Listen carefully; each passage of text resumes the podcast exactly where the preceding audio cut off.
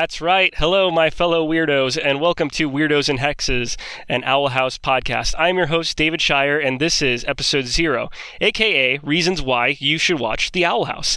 Now, the whole point of this episode was for me to kind of gush about this show overall, tell you kind of a little bit about myself and a little bit about the show that we're going to be covering, and just give you an overall baseline of what the what this podcast is going to be like. And hopefully, you'll find it super enjoyable, and then continue to listen to the rest of the show.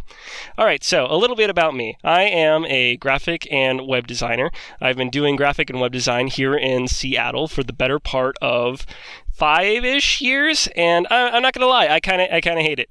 kind of, uh, I was really excited to do it uh, back in the day when it w- it really appealed to me to be my own boss.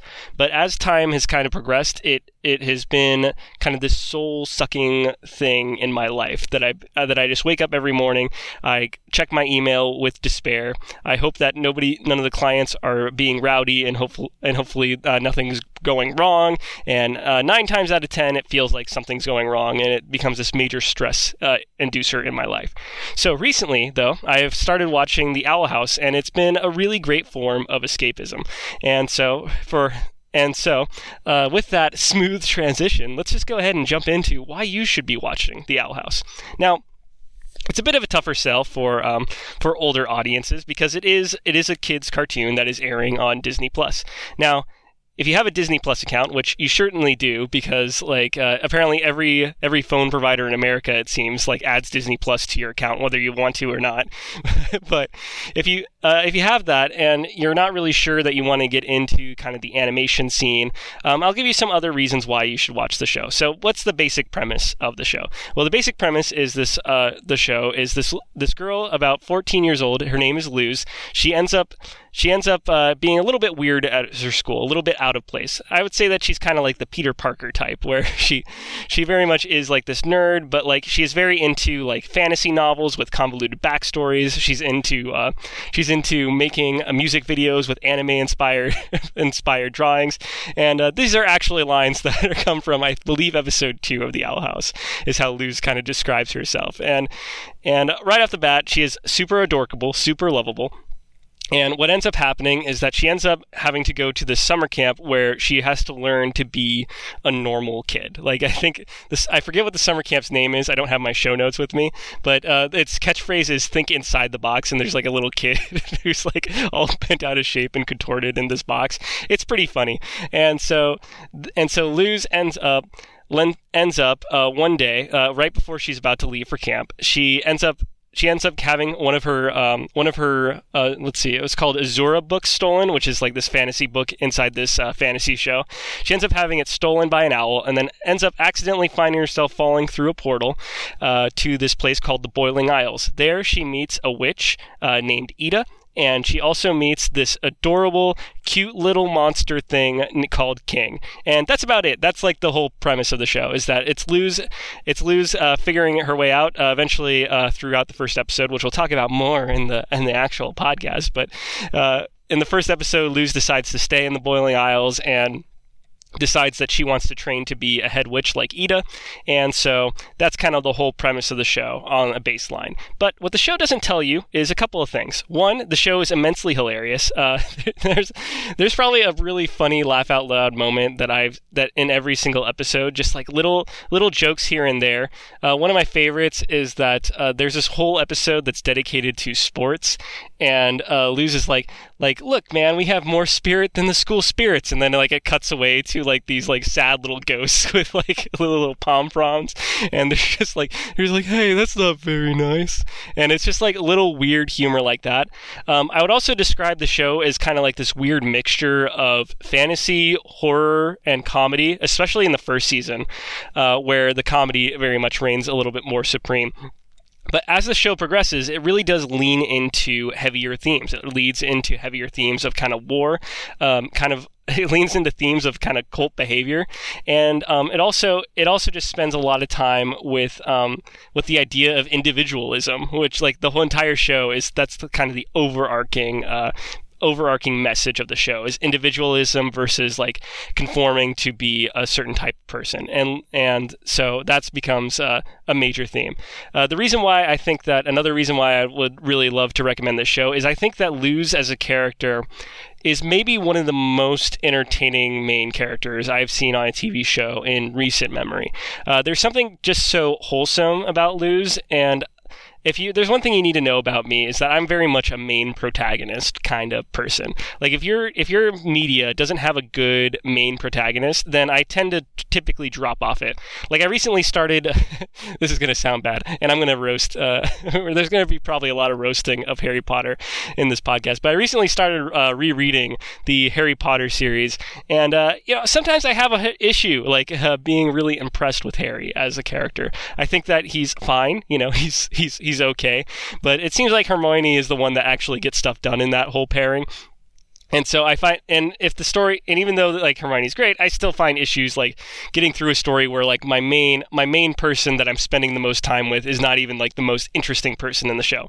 And luckily, Luz is by far one of the more interesting people. She is very sweet. She is very dorkable, as uh, we mentioned, and her flaw she does have flaws which is another thing. Like if you listen to any podcast that i've talked about storytelling beats is that i love characters with flaws. And luz's flaw kind of very much reminds me of joy in inside out where sometimes her optimism and sometimes her need her willingness and kind of need to help people is the thing that really holds her back sometimes. And so that's that's what I really enjoy about her character, and the way the show explores that in some of the future episodes, which we won't spoil here.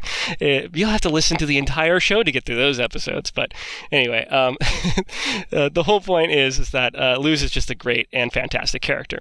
Uh, what's also interesting about Luz, and uh, this is a bit of a spoiler, but uh, she is the first openly gay character in in a Disney show. Like she ends up developing a relationship with somebody. We won't say who because again, we don't want to give spoilers. But um, but it is very sweet. It is very wholesome.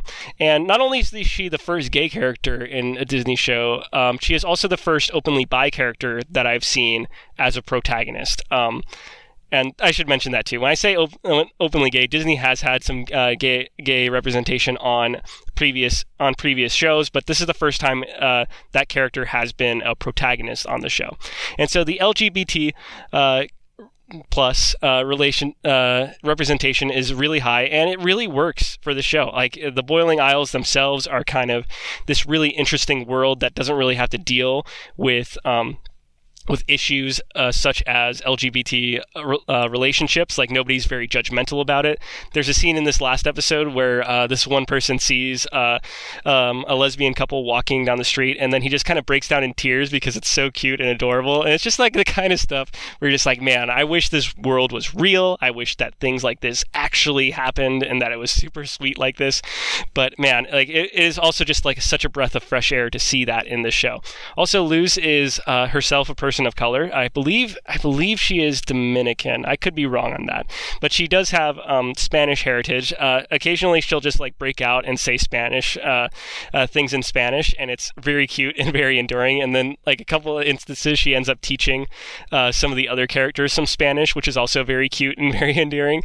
And ultimately, I think what this show is is just this very cute and endearing journey that eventually goes into some darker places, which is also very exciting because not only is the show very cute, but it's also very mysterious. Like I think, I think what um, what people expect going in the first episodes and versus what they get by the end of season one and then going into season two is like way different, right? And the way the show kind of builds its world and builds these very simple things and then kind of grows and expands those things into this really deep and dark story, uh, I I think it's just it's fantastic. Like I I love I love it. It's gotten to the point where like I on Disney Plus they only have about 16 episodes of season two out, uh, but there are like I believe there's three episodes that have aired that aren't on Disney Plus, and I've had to seek them out, man. Like uh, I've seeked them out all legally. Uh, luckily, we have a Fubo TV um, stream. Okay, there's one episode that I kind of just looked online to see if I could find it, but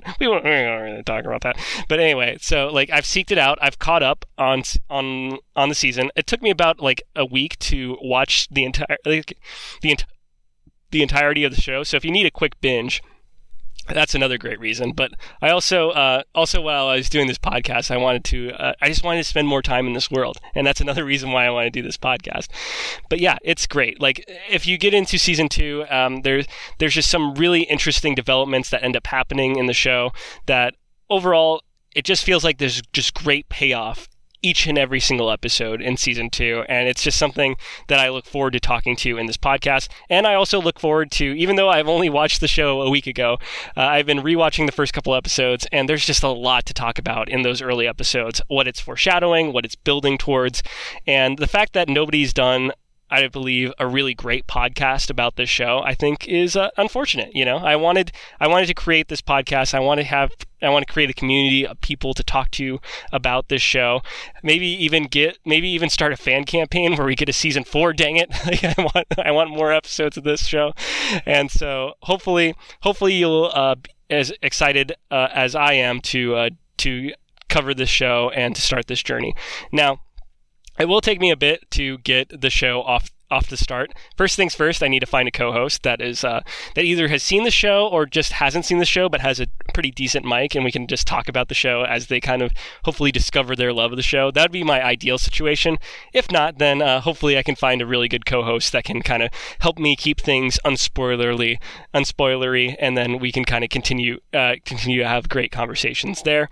Um, another thing that I'm just kind of working on is that eventually, once we record the show, I'm going to probably end up recording it in batches. So you'll probably hear like references to things that were maybe a couple weeks old uh, once the podcast starts airing, and maybe even things that are old on this. But I also wanted to. Um, I want to preface that by saying that like the whole reason I'm doing that is because I do still have this whole full-time freelance web developer job, and uh, the ideal situation is that this this helps me pull pull out of that more and then maybe I can focus more on the show. So I'm still like working on creating social media buzz, creating like figuring out if I want to get ads on the show. And so there's like a lot of things that are going into that. But hopefully it'll all work out. And I've been working really, really hard on this particularly because I've started podcasts in the past, they've been okay, but I want this one to succeed because I really feel in my heart of hearts that this is the best show that I've seen in quite some time, and I really want to share that love. I want people to discover it. Uh, it's a bit underrated, I feel, so I want I want to I want to see this succeed for not only myself but just for the show's creators in general because I love I love talking about the show with people. Anyway, that's it. I think about 15 minutes is, a, is the be- the most I could do just talking about uh, my own experiences and stuff like that. If you like if you like this uh, opening podcast, I mean, give us a rating on Apple. Why not? Give me a five star rating, and hopefully we can build some buzz around this. Uh, if you uh, if you have any comments or questions, uh, follow me at David Shire 22. Pretty much everywhere there's social media, so like on Twitter, on Instagram. Uh, let me know if you're in, if you are interested or want to be a potential co-host or guest on the show. And other than that, uh, see you later, weirdos.